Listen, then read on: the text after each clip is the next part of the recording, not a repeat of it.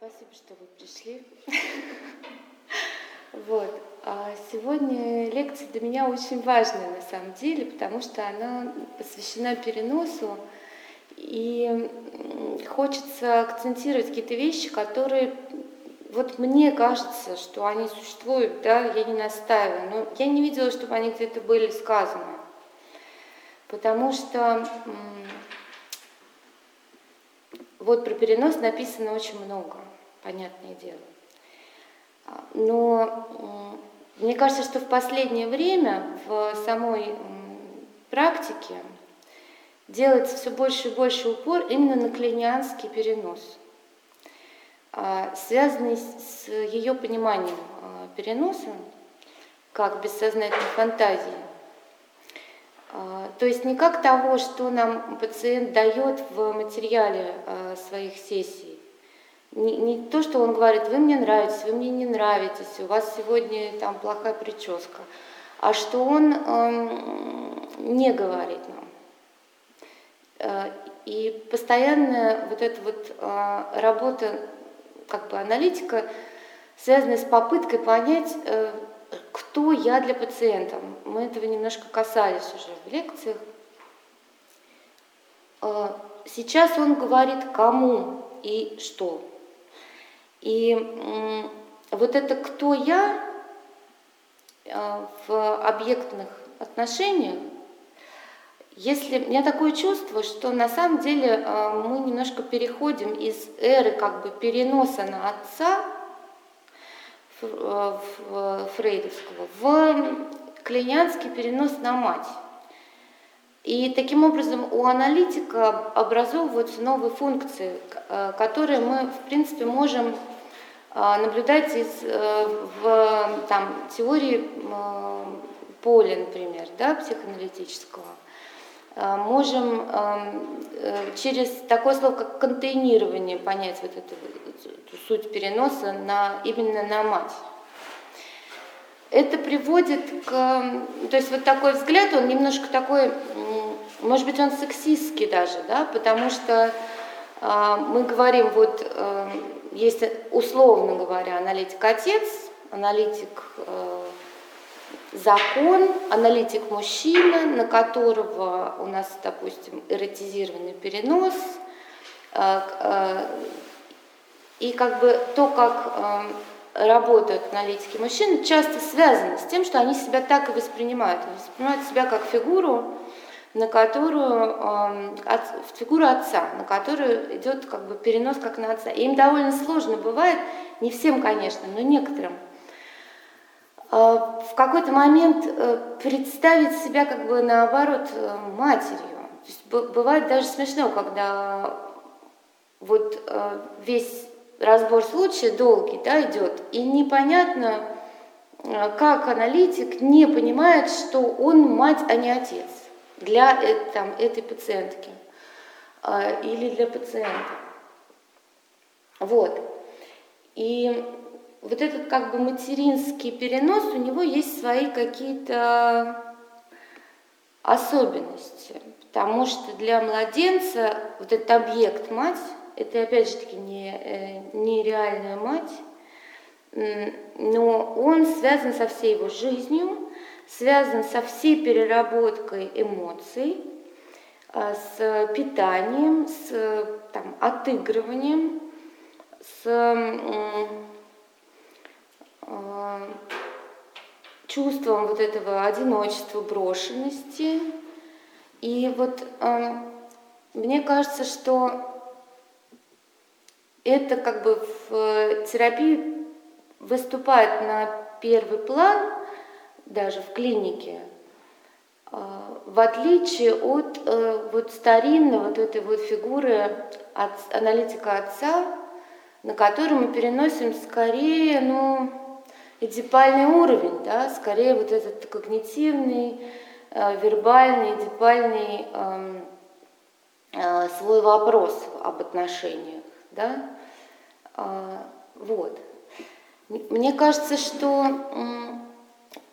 это может быть, э, нужно пояснить, что это метафора, потому что я думаю, что бывают э, э, аналитики мужчины работающий как, как объект мать, да, и мы не, не привязываемся здесь буквально к полу, но мы все-таки, мне кажется, ставим этот вопрос, потому что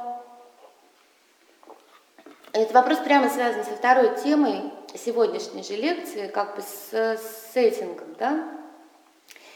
А, что, какую функцию несет э, сеттинг в вот как бы фрейдовской концепции переноса? Или даже не фрейдовской, а, скажем, просто очень распространенной, честно скажем, среди специалистов. А, и какую функцию несет сеттинг в такой вот клинианской, условно говоря, клинике. Да? Потому что в первом случае он э, связан с, э, грубо говоря, там, кастрацией. Да? Вот время закончилось, наше время кончилось с проецированием на важную фигуру своих чувств. Я по вам там соскучилась, не знаю, соскучился, да, э, там, вы для меня важная фигура. Вот такой как патриархальный немножечко образ, да, аналитика, который, э, ну, там, лаконианской теории был бы вот законом, да.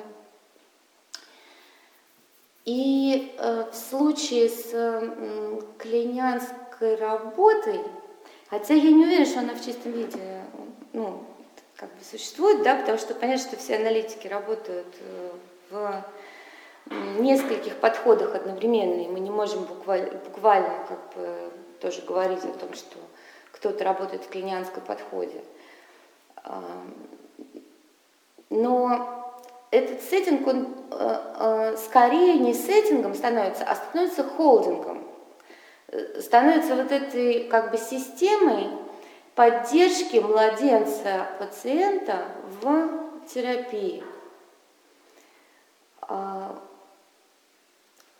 Холдинг, э, по-моему, вот наиболее ярко представлен в, среди африканских матерей, да, я где-то читала про эту теорию холдинга, которые носят на себе младенца все время, не откладывая ни в какую коляску, ни в какую кроватку, да, и там был такой яркий пример, что, что когда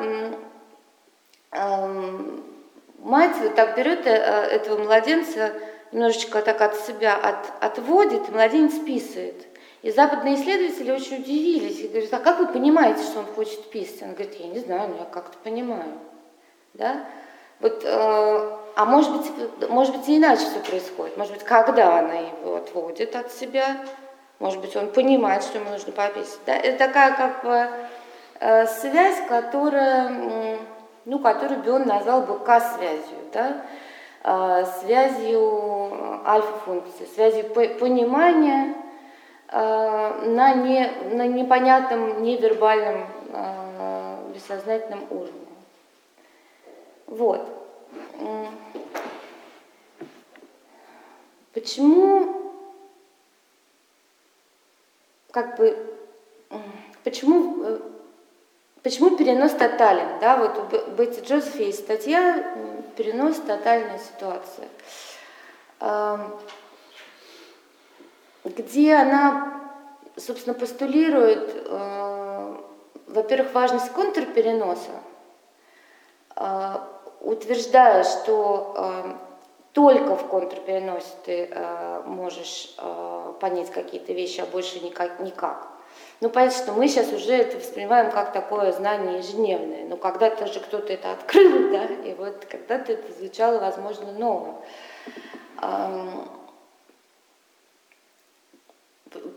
Почему он тотален? Потому что если раньше, там, до Кляйна, переносом считались а, ранние отношения пациента, а, которые он переносил на аналитика, а, то Кляйн настаивает на эм, том, чтобы видеть перенос вообще в любом фрагменте работы. Более того, когда речь идет о детях, речь идет об игровой технике, то это может быть перенос не на аналитика, а на объекты, на непосредственно игрушки, с которыми ребенок играет. И это дало ключевое такое понимание э, как бы переноса, которым вот уже, который уже развивал Бион, э, который занимался вот этими, э, в частности, вот этими странными объектами, да, странными в том смысле, что, нет, сейчас я про эту теорию говорить не буду, не готова, но просто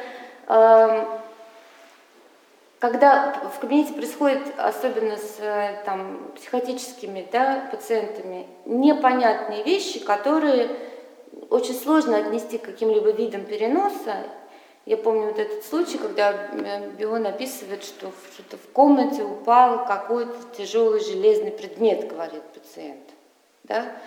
И вот с этим предметом нужно каким-то образом э, установить связь, установить отношения между пациентом, этим предметом и аналитиком, и самой аналитической ситуацией. А, очень часто перенос как бы не, не явлен.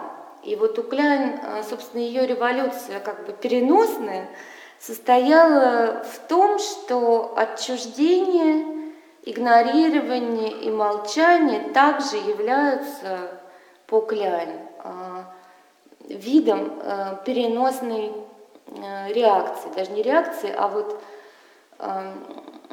выражением, собственно, самого этого переноса. То есть то, что кажется отсутствующей как бы реакцией, на самом деле является по клиентам негативным переносом, например.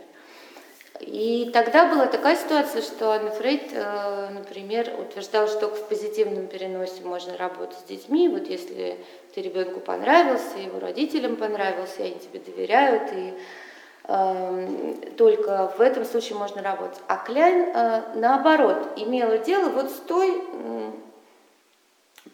как бы с той реакцией э, на, на себя, да, с отсутствием реакции на себя, э, которая имела место быть э, вот в кабинете. И это проложило такую огромную, большую будущую дорогу для работы с психотиками, которые эм, действительно не являют вот, этого, вот этой классической картины переноса.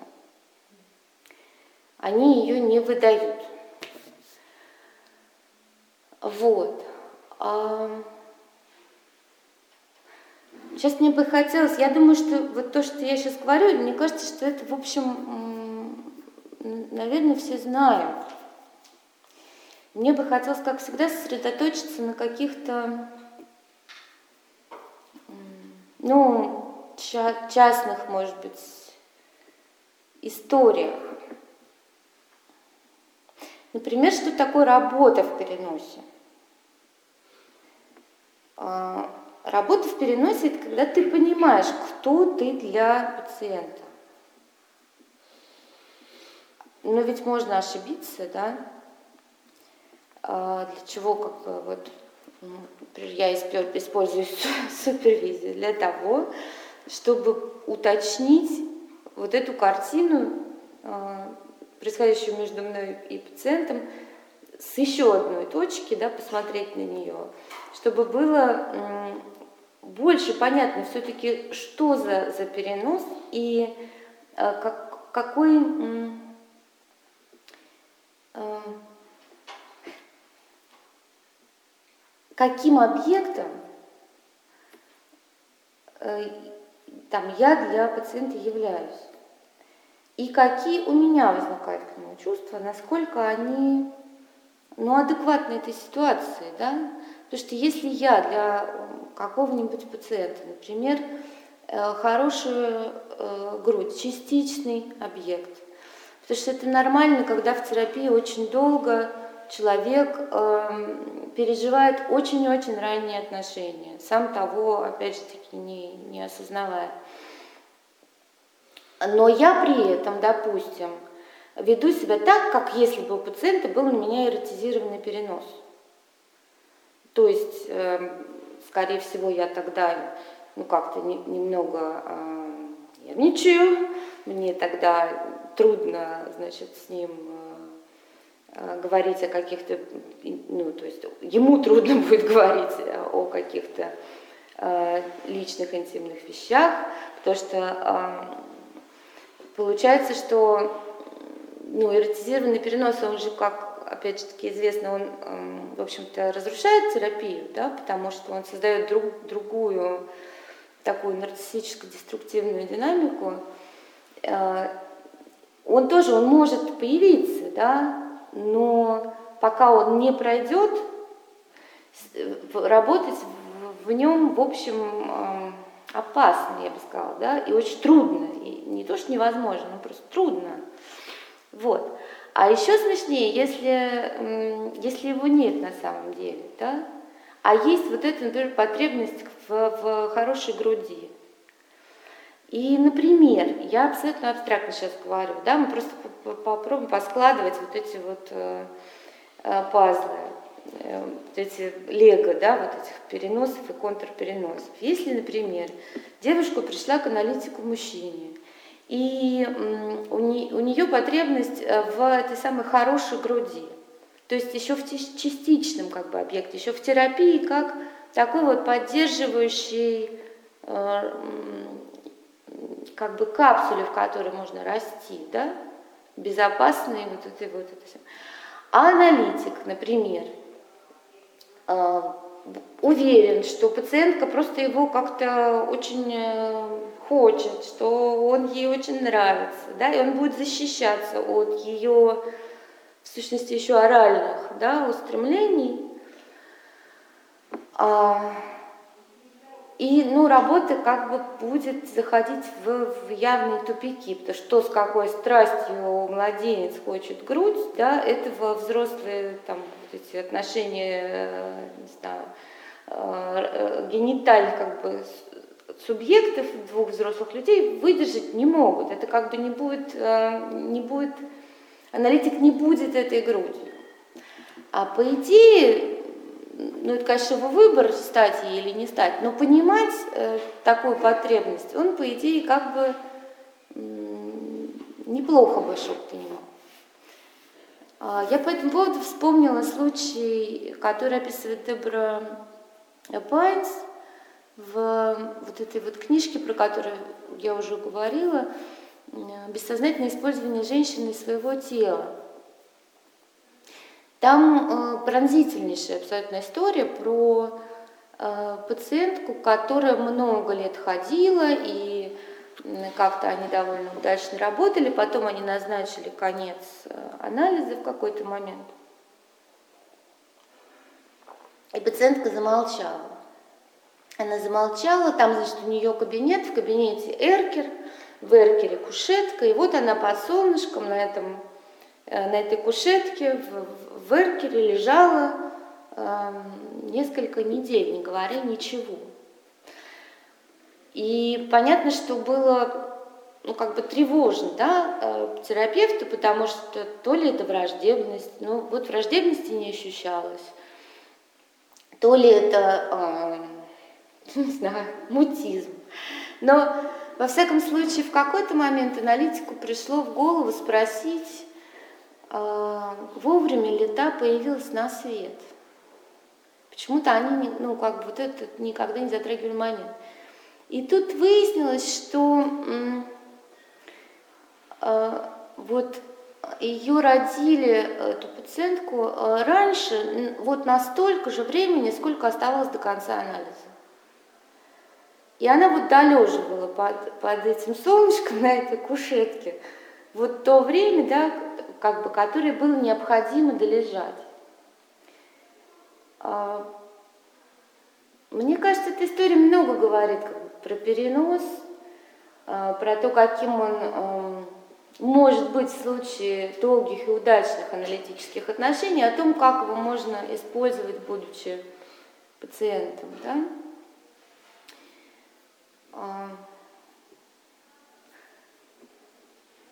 Вот. Ну, а,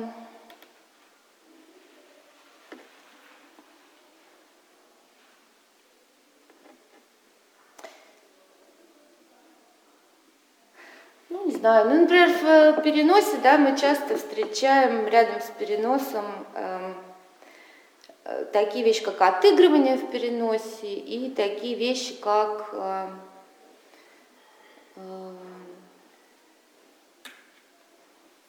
ну, давайте, да, с отыгрыванием, да.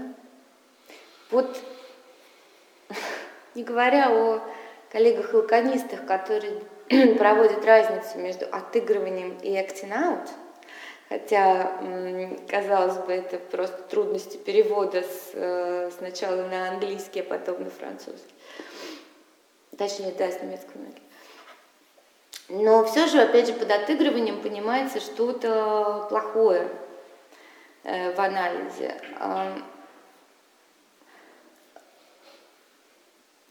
Хотя мне кажется, что вот эту историю, которую мы только что вспомнили, можно считать ее как бы такой модельной для клинианского переноса, такой идеальным клинианским переносом отношений э, с, как бы с, этой, с этим объектом, да, который тебя родил, с матерью, с грудью, с, с э, самой этой жизнью, которая должна начаться, когда анализ закончится.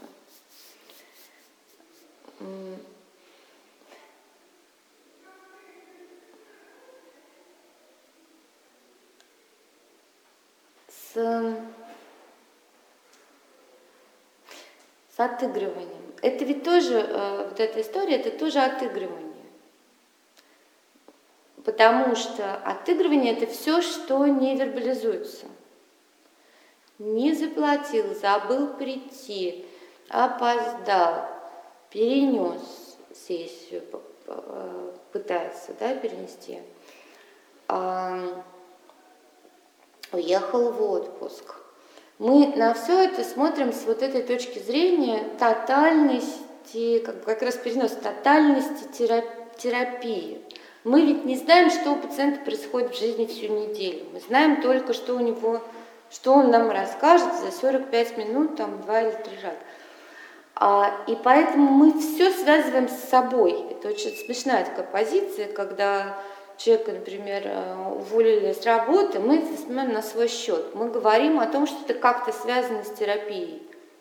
А, ну и, как, и вообще все, что э, пациент нам приносит, все связано с терапией.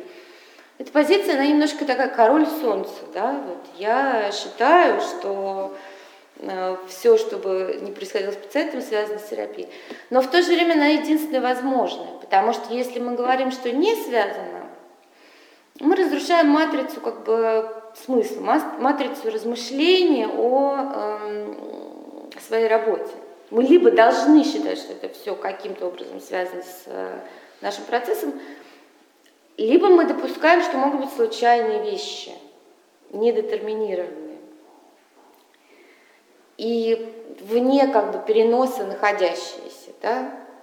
А, и, и тогда все, мы лишаемся инструмента, при помощи которого мы работаем. А,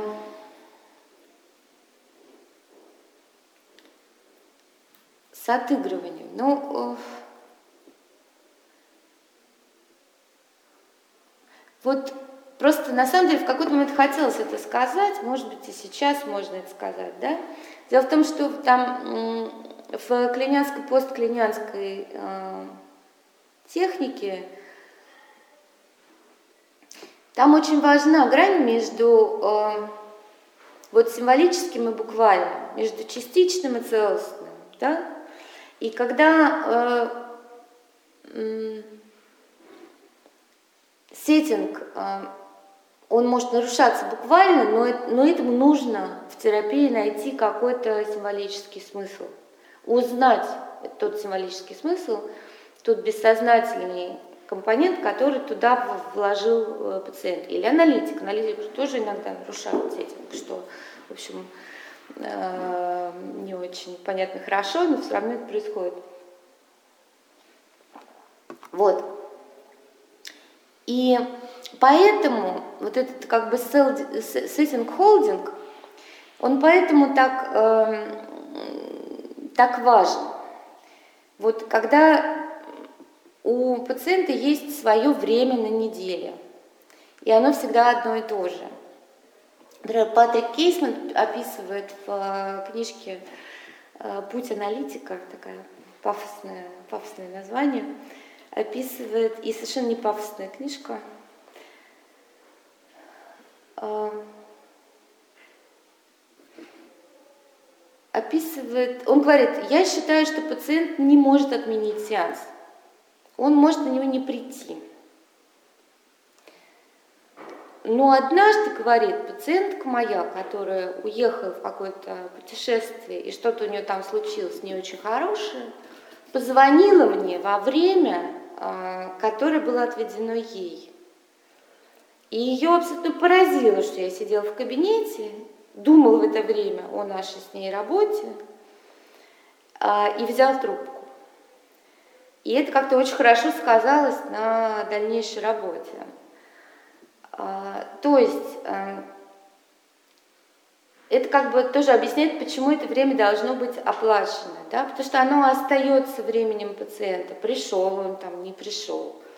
В каком-то смысле это вот этот аванс, который дает ребенку мать, да? каким бы ты ни был, и там спишь ты или не спишь, я с тобой, я, я как бы с тобой вот тут вот рядом, и это, это твоя мать, твое время с ней. Ну, как, как бы каким-то каким образом можно так вот попросту. Что, что значит в этом подходе не может отменить?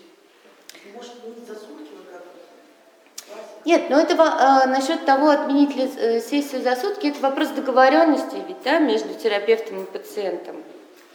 А, да, я считаю, что общий э, такой как бы принцип, э, что мы можем предупредить друг друга, за, точнее как, пациент может предупредить аналитика за сутки, и э, аналитик, если у него получится, перенесет эту сессию, да, но если он, у него не получится перенести эту сессию на другое время, или у них обоих не получится, они не найдут общего времени на неделю, такое может быть, то пациент оплачивает эту сессию.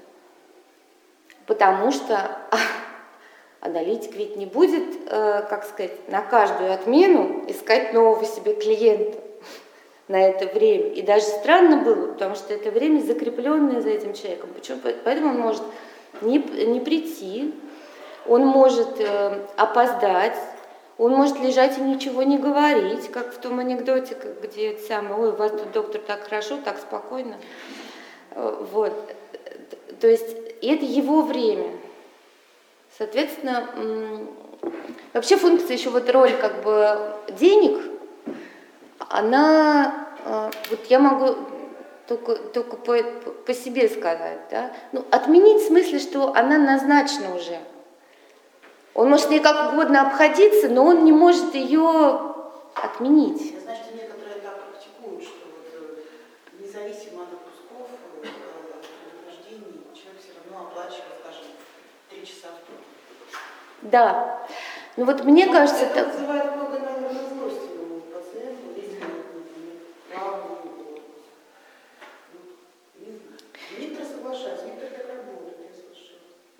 Ну, вот тут очень сложная ситуация у нас в Петербурге, потому что как, ну вот моя, как сказать, эм, пациентская практика приучила меня э, ценить вот этот именно жесткий сеттинг. Я понимаю, как он устроен и зачем это нужно. Почему я оплачиваю пропущенную сессию, почему я не могу уехать в отпуск не тогда же, когда едет мой аналитик, или если я уехала, я оплачиваю эти сессии.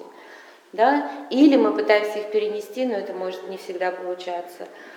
А вот для меня это очень важно, я, я хотела бы про это сказать. И я знаю, что это встретит в нашем вольном городе огромное сопротивление со стороны и терапевтов, и пациентов. Потому что, да, пациент э, никак не понимает, почему он не может делать все так, как хочется ему. Э, у пациента могут быть разные чувства по этому поводу. Начиная от того, что с ним поступают несправедливо, заставляя его платить за сессию, которой не было. Это услуги. Да, но ведь они могли бы быть им получены. Это ж не я не пришла. Вот. А, заканчивая иллюзией всемогущества относительно того, что когда хочу, тогда я сессию и назначаю, да, или вот ну, там у меня был друг, он сказал, есть, он сказал, а я своему аналитику поднял зарплату.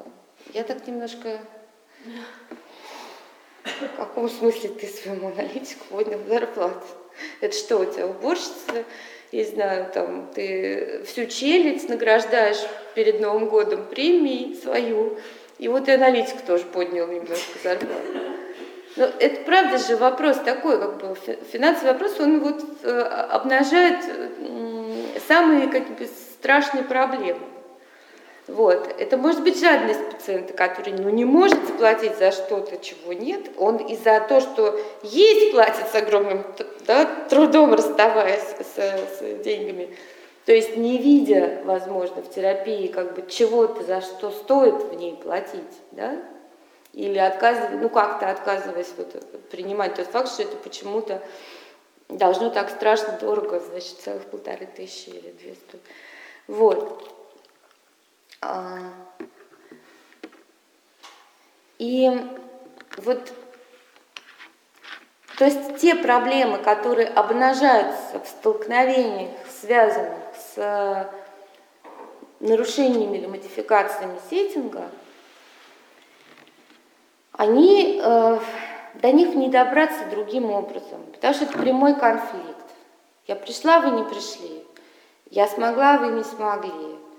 Э, вы не смогли и не хотите оплачивать мое время. Я сидела там целый час. Почему? Ах, потому что что? Потому что я вот так, вас так люблю или что? Как бы какая, какая причина? Да? То есть эм, и тут вот самые разные возможные, возможные вещи. Э, там, пациент может э, представлять себе разные конструкции, разные бессознательные чувства, связанные с тем, что я, вот как у Бетти Джозеф в этой статье про тотальный перенос, что я мама, мама особенный. Вот мама любит больше всех меня.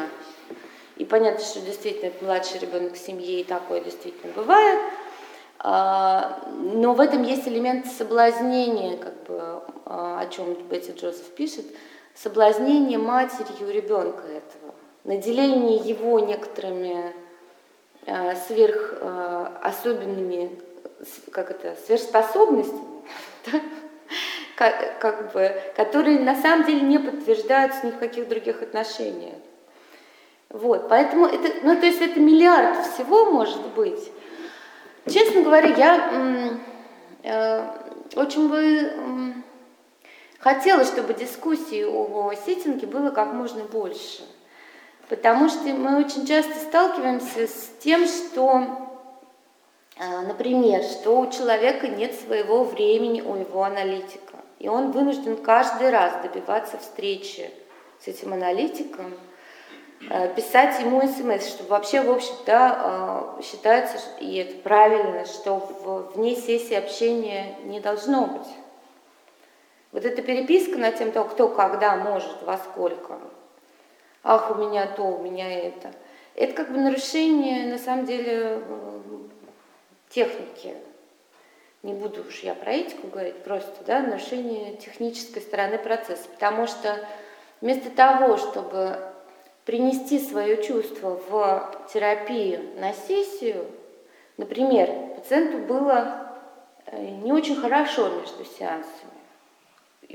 Он чувствовал какую-то неосознаваемую потребность в аналитике, да, в, том, чтобы как-то свои чувства, э, не знаю, в кого-то вложить, да, и по посмотреть, вот как бы, что будет. Вместо всего этого пациент э, пишет смс-аналитику, да? его тревога как бы достигает какого-то уровня, когда он не может не, не, не написать этот смс. А, и нормально было бы все это перенести в сессию, но вместо этого мы можем начать с пациентом переписываться, и даже непонятно, как, насколько далеко это может в принципе зайти, да? и где то граница, когда мы перестаем э, отыгрывать как бы терапию в СМС. Например, там, переназначая сессию пять раз или предоставляя пять вариантов да, по времени. Ну, то есть это, это все очень, как бы, гораздо проще, когда это определено. Это проще для пациента, он уверен вот в этом холдинге, вот в этом сеттинге, в этой, как бы, капсуле еще раз сеттинга, которая, да, она гибкая, она там подвижная при необходимости, но она очень определенная. Если терапевт должен полнедели тратить на то, чтобы с каждым из пациентов договориться, то это время тогда ему тоже должно как-то оплачиваться. Да? Мало того, что терапевт э, должен записывать свои сессии, это занимает столько же времени, сколько сами сессии, о чем мы, в принципе, ча- часто не говорим, но э, когда вы оплачиваете терапевту 45 минут, вы на самом деле оплачиваете ему полтора часа. И это еще минимум. Да? Это без супервизии.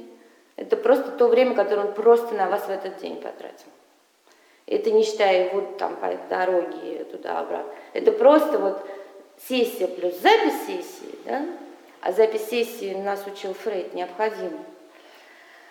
А, и это не может быть включен в магнитофон во время сессии, да? А, даже если пациент разрешил, потому что это не то, а, потому что расшифровка сессии не дает эм, никакой возможности узнать о том, что запомнил и увидел терапевт, э, что он услышал, что, как бы, что он видел. Вот. Ну и фокус не тот. Ну, когда ты знаешь, что пишешь, то ты не так фокусируешь. Ты знаешь, а, ну я пойду, включу, переслушаю. Ну, это, во-первых, просто это запрещено. То есть, если вам пациент позволил записывать сессии, то э, что надо как-то ему объяснить, зачем мы это делаем. А зачем, ну, то есть, только в порядке вот, не знаю, какого-то эксперимента сравнить, что я запомнила и что на самом деле было. Ну, ну как бы, а? Учебного процесса. Ну да, но это... э, м, Например, в транзактном анализе требуют иногда какую-то сессию представить для получения уже ее разобрать, для получения какого-то уровня. Ну, э, именно э, транскрипцию магнитофонной записи диктофона. А, насколько я себе представляю, транзактный анализ, он как раз фокусируется на взаимодействиях, да, между... И, ну, в принципе, в аналитической работе то же самое, в психотерапевтической работе. То есть важно не только, что сказал пациент, что ему ответил аналитик, а почему на это аналитик ему ответил вот это. И вот это как раз вопрос переноса, да, потому что если, ну вот возьмем эту нашу модельную ситуацию, пациент обращается к хорошей груди, которая отвечает ему эротизированным переносом, контрпереносом, то у нас возникает, как бы, грубо говоря, несчастливый брак аналитика с, с пациентом, когда они не могут как бы ни в какой общей бессознательной фантазии как раз взаимодействовать. Вот. Ну, я на самом деле, может быть, вы еще сможете привести какие-то примеры ка- каких-то вот таких несовпадений, потому что я не выдумываю их, а я их все-таки беру из э, как- какой-то жизни, и поэтому мне как бы трудно придумать еще 10 таких несовпадений, потому что они ну, типа не из воздуха. Вот, а, но наверняка есть, вот они просто встречаются, да, какие-то в, там в вашей работе с той или с другой, по эту или по ту сторону кушетки, я не знаю. Вот. Мне кажется, что это важно. А, насчет денег. Э, Я, по-моему, шутила уже раза три здесь эту свою шутку. Семинар про функцию денег в психоанализе у нас был вот здесь вот в музее Фрейда, по-моему. Стоило денег, попасть на него мне не удалось в тот момент. Но Это такое как бы кольцо, почему, почему так. Но а, деньги несут в анализе или в терапии очень невероятно просто важную функцию. Связано это с тем, я думаю, что ну, вы, вы все это знаете, но если вдруг кто-то, не знаю, из тех, кто слушает, не знает, это очень важно. Значит, что кроме денег я ничего с пациента не получаю. Никаких дивидендов. Никаких-нибудь, я не знаю, как там, поглаживаний эмоциональных. ни каких-то подарков от него, которые являются как бы в сущности интервенцией пациента в, в мой мир, да, и отыгрыванием, прямым предметным отыгрыванием чувств, до которых мы не доберемся, если они выражены в буквальном подарке.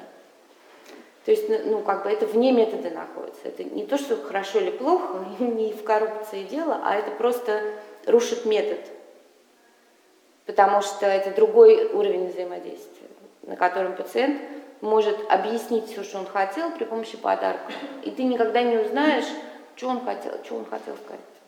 Ты вот принял подарок и не и как бы вот раздел, расщепил, да, вот вербальный этот уровень и уровень э, реальных взаимодействий. И это как бы, ну, то есть их, их будет очень сложно в, э, свести, если подарок принят. Если проективная идентификация состоялась при помощи э, помещения значит, в мою не знаю, сумочку вот э, какого-то предмета. Все, мы как бы мы в тупике, мы не сможем реально работать. В подходе аналитическом, может быть, в каких-то других я, честно говоря, не, не берусь как бы судить, да? Если это высказывание, ну вот анализант принес там открытку, нарисовал, это же его высказывание, может у него на данный момент для него нет способа совершить высказывание иначе. И отвергнуть это значит как бы отказаться его выслушать. Э, от, вот вы говорите, анализант принес открытку. Сколько анализанту лет? Если он в 4 года принес открытку, наверное, надо ее принять, необходимо. В 4 еще? А, вот. А, а если он в 24 принес открытку, не знаю, что там, там что-то написано, да? То есть обсудить, э, обсуждать необходимо все, в том числе и в первую очередь вот это недовольство сеттингом, да, недовольство тем, что нужно платить деньги и сколько, и почему еще... То есть вот этот, как бы, это способ э, вскрыть э, замалчиваемые, иногда годами замалчиваемые вещи. Скажем, недовольство терапией. Э, мы знаем слово сопротивление. И недавно у меня была в Фейсбуке такая прям дискуссия на тему того, а, почему же люди не идут за помощью, когда им она необходима? И мы смеялись с Машей Васенко, которая также интересуется но она лакановским анализом, что это как бы вот прямо сопротивление, сопротивление, сопротивление. там мы получили 20 или 30, или не помню, 40 комментариев на тему того, почему я не пойду в терапию либо почему я пошел и остался недоволен. Вот, и э, помните, вот этот метрополитен имени Красного Знамени, ордена Ленина, вот это вот как бы, и на все эти вот места можно поставить слово сопротивление. Колхоз имени сопротивления, имени святого сопротивления, имени сопротивления. Вот, потому что, ну,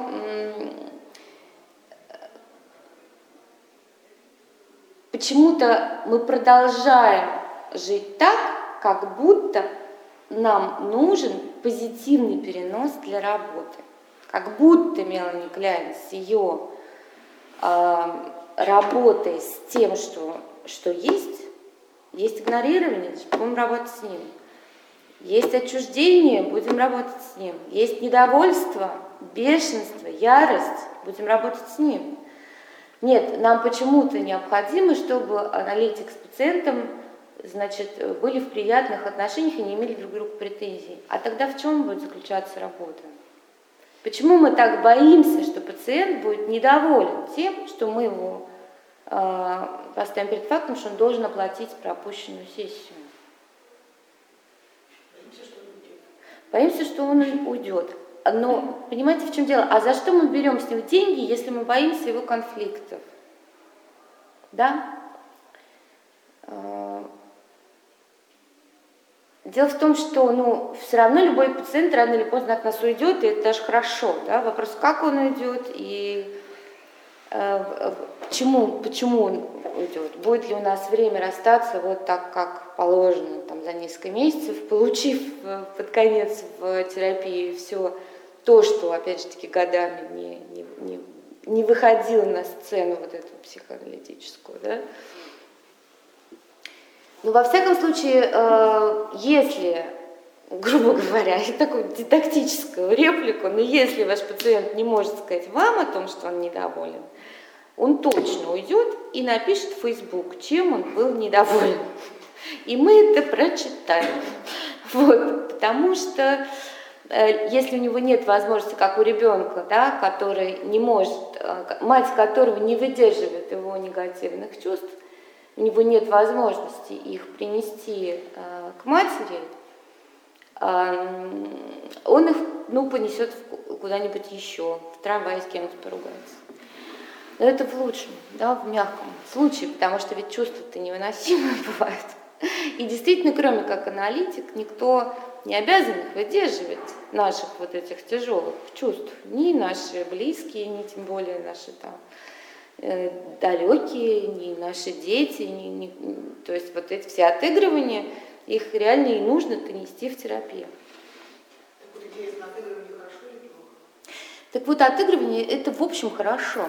В том смысле, что это отличный материал для, э, для, для просто разговора, да. Не обязательно ведь просто там говорить, знаете, это у вас, наверное, потому-то.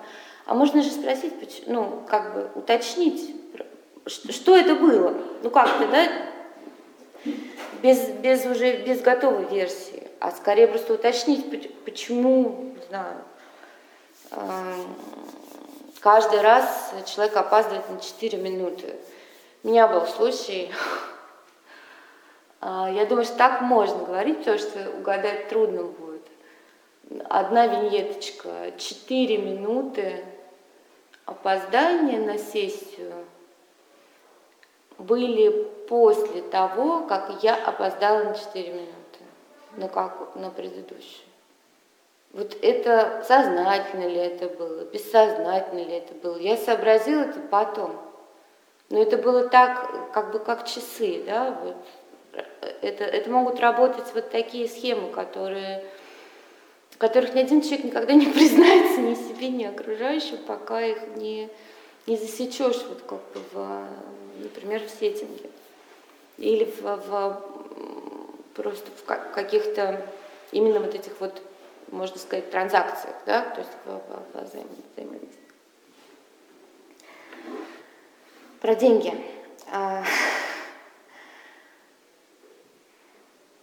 Дело в том, что от терапевта очень трудно уйти. Можно разозлиться на то, что он тебя заставляет, я не знаю, ходить, например, просто, или сессии оплачивать, и уйти.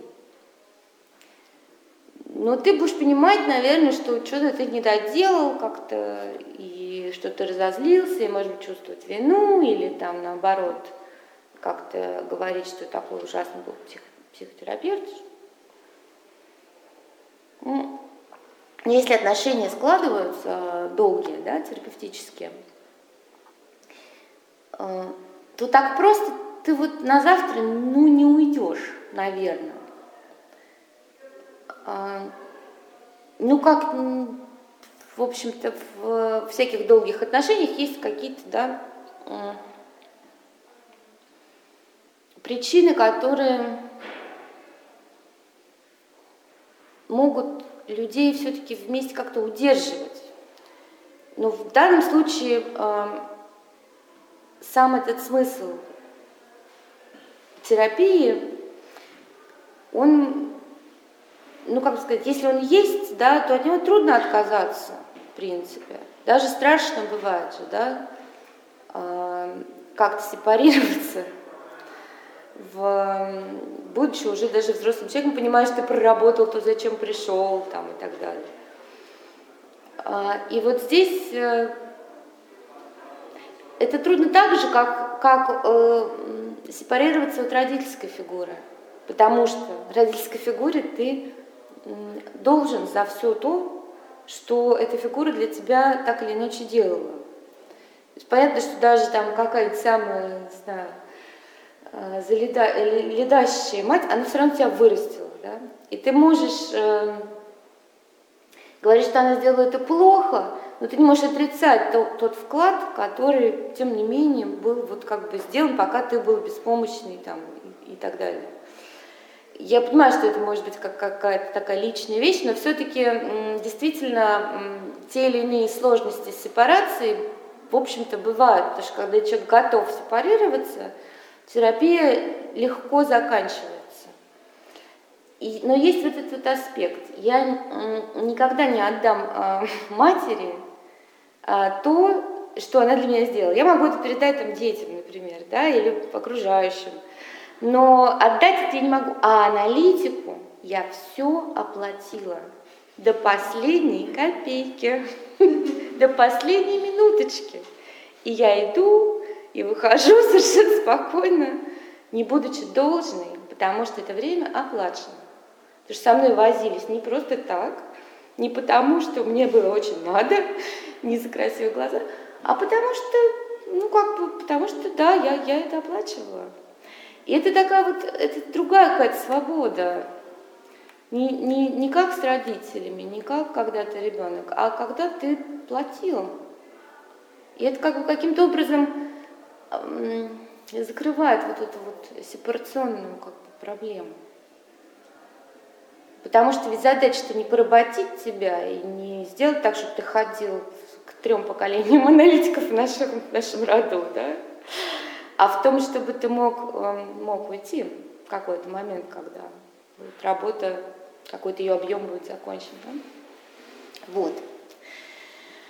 А, может быть, вопросы, потому что я не знаю, можно ли все это свести как-то в, в, в, в один разговор, но подчеркнуть все-таки, что когда мы говорим о важности сеттинга, э, то мы говорим о важности жесткого сеттинга и изменениях этого жесткого сеттинга, как мне кажется. Потому что в противном случае давайте говорить о неважности сеттинга, если он такой вот, сегодня договорились, завтра не договорились, э, я бы, ну, честно сказать, на месте пациентов в такой схеме много бы тревожилась, вот лично я, просто потому что я не понимала бы, а когда там в следующий раз и так далее. Вот. Ну и, да, и, э, то, что вот еще что, наверное. Вот мне кажется, вот это вот, э, может быть, очень примитивная вот эта схема, как бы клинянский перенос э, против вот этого переноса классического, она, может быть, нам даст э, э, как бы, как бы лучше понять, что, э, что мы делаем, потому что сейчас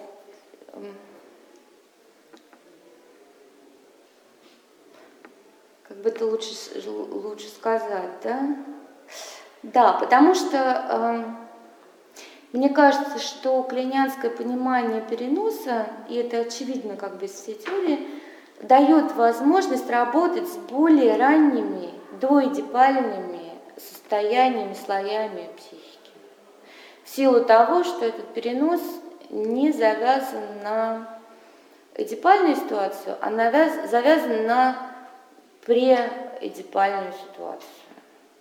Что, что именно объектные отношения, собственно, оно и есть, когда э, это не то, как я отношусь к своему аналитику, а это некоторая бессознательная фантазия о том, э, что аналитик, какую функцию этот объект э, в, для меня может или отказывается нести, да, или не может нести. Ну, в любом случае, это как бы некоторая потребность, которую не осознает сам человек э, достаточно долго.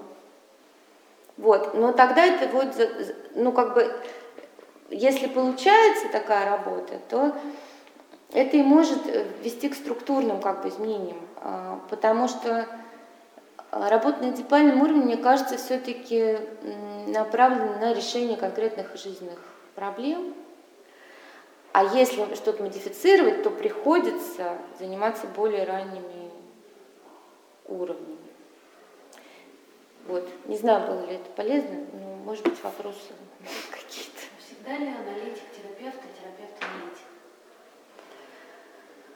А, нет, конечно, есть масса видов терапии, а, но все-таки я тут могу обсуждать только психоаналитическую психотерапию.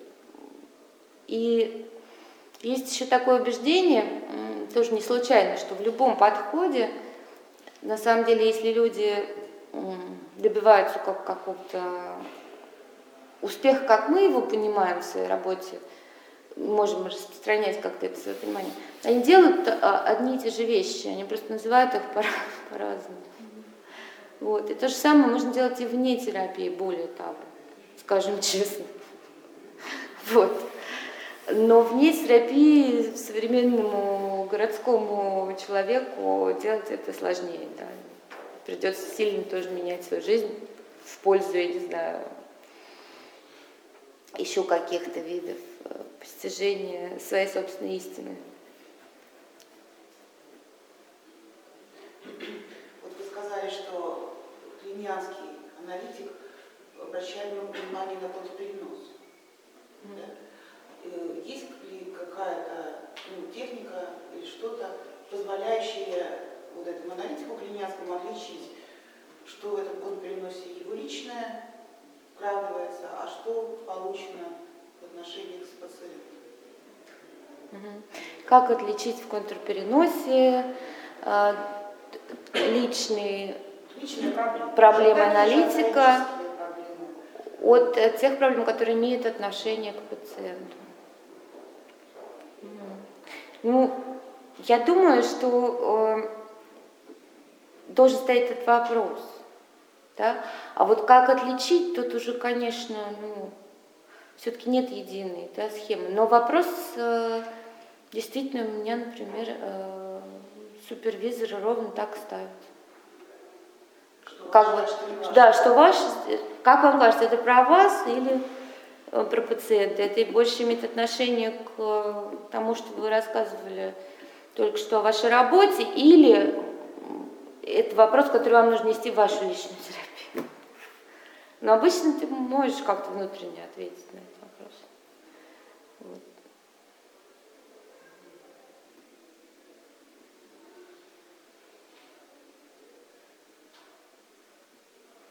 Все? Терапия, она призвана пациенту хорошо? Нет. А психоанализ плохо. Терапия хорошо, психоанализ. Крошка сын к отцу. Психоанализ еще хуже. Спросила кровь. Не, ну психоанализ он вытаскивает какие-то проблемные штуки там. Мне кажется, психотерапия это когда человек был нормальный, а потом ему какой-то ущерб был нанесен, травма, еще что-то. И вот ходим, терапевтируемся, чтобы снова стать нормальным. А психоанализ это никакого нормального нет, ничего нормального нет. Просто вот анализ ради анализа, без прицела на то, чтобы кем-то стать. Ну, на самом деле, вот в психоаналитическом подходе разница между психотерапией и психоанализом чисто в интенсивности работы. Э, все, что до четырех раз в неделю, это психотерапия, все, что 4-5 раз в неделю, это психоанализ собственно, вот различие только в интенсивности, но если подумать, то оно не на пустом месте. Что еще три раза в неделю действительно можно как-то быть на одном уровне, как сказать, взаимодействия. Но если ты, будучи пациентом, встречаешься с аналитиком 4-5 раз в неделю, то, ну, как бы это, это совсем другие, насколько я понимаю, процессы запускает. Да, это как э,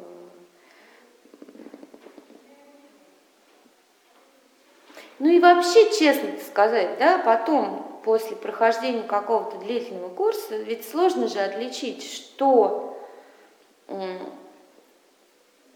за это время изменилось, потому что шла жизнь твоя, и ты добивался каких-то новых э, успехов или наоборот э, падений, а что как бы связано с тем, что ты был в терапии? Ну, то есть обычно ты знаешь это только внутренне, что вот этим, э, это я понял там, это я понял после того, да, и вот, и вот это я не забуду никогда, потому что это важно, и это было связано там, с, с отношениями с терапевтом. Но от, от, оторвать как бы ее от эм, других процессов, которые в это время происходят, мы тоже не можем. То есть мы не абсолютизируем и не говорим, что это вот единственное, чем э, там надо заниматься. Просто э, это внутреннее да, да, чувство, когда ты помнишь, э, как решалась та или иная твоя проблема, и это знание остается при тебе, ты к нему можешь обратиться. Ты его не, не как бы не хочется сказать, не купил, хотя купил. Да, да но сам работает. Так, а вопрос был, вопрос был про, а, про психотерапию и психоанализ. Ну, в общем, вот в интенсивности разница. А, еще я хотела сказать несколько слов в защиту психотерапии, потому что есть такое определенное, ну, не знаю, а, отчасти Просто это следствие моды на психоанализ, да, убеждение в том, что вот анализ звучит круче, а терапия это как-то, ну, для тех, кому, наверное, там плохо, вот. И это решает какие-то частные проблемы. Мне кажется, что нет, э, что трудно как бы, трудно преуменьшить как-то роль э, психотерапии. Действительно, анализ это такой, ну, шанс, который не, не у каждого бывает, и не, и не каждый в анализ возьмет, и не каждый имеет право брать человека в анализ. Если мы говорим о фрейдо-клиньянском, вот этом постклиньянском подходе, потому что у лаконистов все по-другому, как мы знаем, э, берут в анализ совершенно спокойно, Э, людей, не будучи, как это сказать, в их школе можно завтра проснуться и сказать, я психоаналитик. У нас так сделать нельзя. Вот. И поэтому как бы в слове терапия, несмотря на то, что в ней, в ней есть вот этот компонент как будто бы лечения, делать человеку хорошо и так далее, но мне кажется, если честно, я просто думаю, что у нее такая большая, важная социальная функция, вот, которую в противном случае в нашем обществе несовершенном а, придется все равно на что-то менять. Это будет церковь как бы по, по воскресеньям, и она будет для всех обязательно. Либо это будут таблетки, которые, как вот в Соединенных Штатах, э, ну, действительно, правда, пьет огромное количество людей, да. Ну, то есть потребность все равно будет, мы ее можем либо грамотно решать при помощи обращения к психотерапии, как ну, современному методу, отвечающему как бы, задачам современного субъекта просто-напросто. Да? Не в средние века, там, не в монастырь мы ходим за советом к батюшке, а вот мы работаем в кабинете. Либо все равно как-то мы, либо мы, не, ну как сказать, не будем э, никуда эту функцию э, перекладывать, да, и тогда просто тупо все, что не принесено в кабинет, будет э, так или иначе найдет свои выходы в других ситуациях, рабочих, там, не знаю, семейных и так далее. Все это просто некоторая штука, с которой в человеке надо работать. И с ней работали всегда, во все века. А для, них, для этого были разные люди, они по-разному себя называли, там, по-разному назывались. У них тоже были свои системы сертификация, вот у шаманов, например. Нужно было, я не знаю, убить оленя или что-то еще такое сделать, да, чтобы вот стать, э, чтобы вот столкнуться с, с этим бессознательным, которое, честно говоря, бессознательно это с тех пор и особо и не менялось. Вот. Но техника работы с ним э, совершенствуется. Вот. Подарок подарок. Если а, пациент дарит подарок, то это не есть некая какая-то замена да, чего-то, то есть какая-то занавеска. Да? А если, допустим, человек прошел пациент прошел терапию удачно, все хорошо, и как бы в завершении это вот благодарность э, по выходу. То есть это тоже, получается, будет как некая э, завеса, то есть утаивание чего-то. То есть вот этот принцип подарка, как не, не до конца поняла. Это э, действительно две разных ситуации. Одно дело, дело терапия идет, а другое дело терапия закончилась. Точнее, заканчивается в данный момент. И, ну, наверное, есть терапевты, которые, может быть, бы приняли в этот момент подарок, будучи даже, так сказать, против подарков в терапии, да, потому что это некоторые... Нет, не в процессе, а вот А, в, в завершении, да. Ну, это просто такое, как бы, может быть, каким-то таким знаком символическим и, может быть, потребностью реальной необходимости. Но тоже это все зависит от, от двух людей, да. Но в самой терапии это все-таки очень важно. Мы с, мы- мы с этого начали, вот эту первую самую лекцию. Мы к этому возвращаемся, и, может быть, мы на этом же и закончим. Будет очень правильно, а, мне кажется, потому что самое сложное, вот это вот оп- определенность в отношении а, буквального и абстрактного. Да? Чем вообще психоз замечательный? Тем, что он за словами видит буквальный смысл.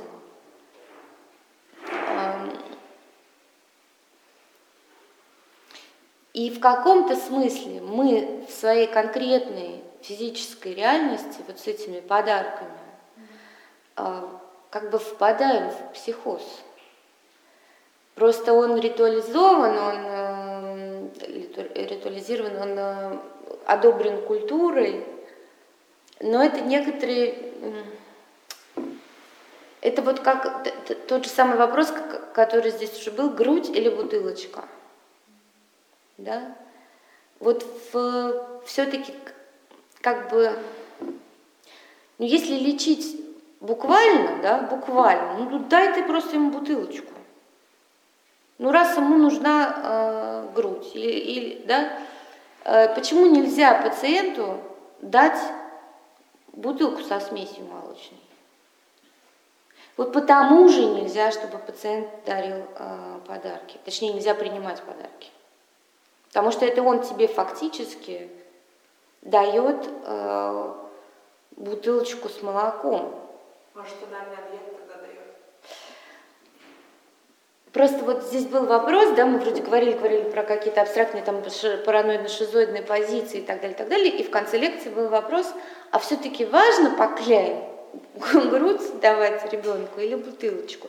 Я знаю, что этот вопрос, он действительно не праздный, он э, жизненный, он важный, но пока мы как бы остаемся на вот этом конкретном буквальном уровне, мы в нем заперты, мы не можем никуда дальше пойти. Мы, мы- мы будем между двумя конкретными объектами, или как если бы они были конкретными, да, как бы вечно выбирать. Возможность как бы перескочить на, на следующую... И, и подарок это и есть вот эта буквализация м, проблемы.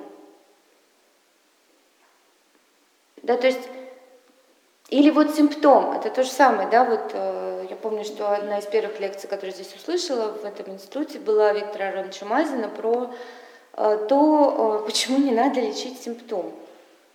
Потому что это э, такая штука, то, что ты обрезаешь все нити, за которые ты можешь потянуть. Потому что что за ним стоит, ты можешь его снять. В принципе, можно вон, обратиться к гипнотизеру, он тебе его снимет. Да? Бехтерева он есть, гипнотизер. Когнитивно-поведенческое только этим и занимается. Никогда не узнаешь, что за ним стояло, если ты его снимешь. Если ты примешь этот подарок, никогда не узнаешь, что пациент хотел тебе сказать этим. А если это просто ну, чистый жест, ну, как сказать, не обременен вот этой утаиванием, все равно до конца не. Почему убирается возможность этой, ну просто чистой, ну, такой вот э, детской благодарности. Терапия или после, да? Или вот в момент ее... Ну, смотрите, Потому что это я, важно. э, У меня какие-то проблемы, я начинаю, там, допустим, к вам или там, к терапевту ходить, а, и понимаю, что мне становится лучше. Я так обрадована, да, что как бы вот мне хочется как-то вот показать. Ну, а Да, почему нельзя про это сказать? Чего нужно обязательно идти? Жест, ну как, не знаю, мужчина шляпу снимает, когда, ну раньше снимал, когда э, с женщиной на улице, с дамой, с леди на улице с, м, встречался. Есть некий жест, то есть мы как бы э, через э, вот эти штуки уже даем понять, не только через слова. В слова мало кто верит, мы можем все что угодно сказать. А именно действие, оно подтверждает э, нашу авторизацию. Ну, все же метод этот связан с вербализацией. Вот. Важно проговорить, да? Э, Да. Важно мо- мочь сказать, э, наверное, все-таки. Есть системы достаточно стабильные, которые по-другому устроены. Даже вот, например, я знаю, что в китайском обществе вот эта система как бы дружбы равна э, как раз э, эм, с- степени как бы трат. Вот я пошел, позвал вас, мы пошли, позвали вас, мы оплатили этот ужин, в следующий раз вы идете и зовете обязательно нас, и заказываете чуть-чуть больше, и платите, значит, за все. Дальше мы опять зовем вас. И это как бы, наверное, это здорово развивает тоже, да, можно все, так, все время все больше и больше тратить, все больше и больше зарабатывать, кстати говоря. Вот. А, Но это просто другая, как бы жестовая, да, система, она по-другому устроена. Вот. А по- Поэтому очень, ну, в самой терапии это вне метода. Вот как, как бы это, это, это, это позволяет, ну, вот как телесное взаимодействие, оно буквально, физическое. Вот. Все. Еще. Ну вот смотрите, потому что сегодня уже лекция последняя. И спасибо еще раз открытому философскому факультету, во-первых, э, Вике Мавринской, Илье Мавринскому, э, Нине Михайловне Савченковой, всем э, моим коллегам, всем, кто ведет соседние курсы, обязательно смотрите наше расписание, обязательно слушайте, обязательно приходите. Вот. И в конце нужно обязательно сказать, что о теории Кляйн гораздо более, видимо, такой э, строгий теоретический курс будет у Лизы Зельдиной здесь же в апреле. И следите за обновлением. Спасибо. Спасибо.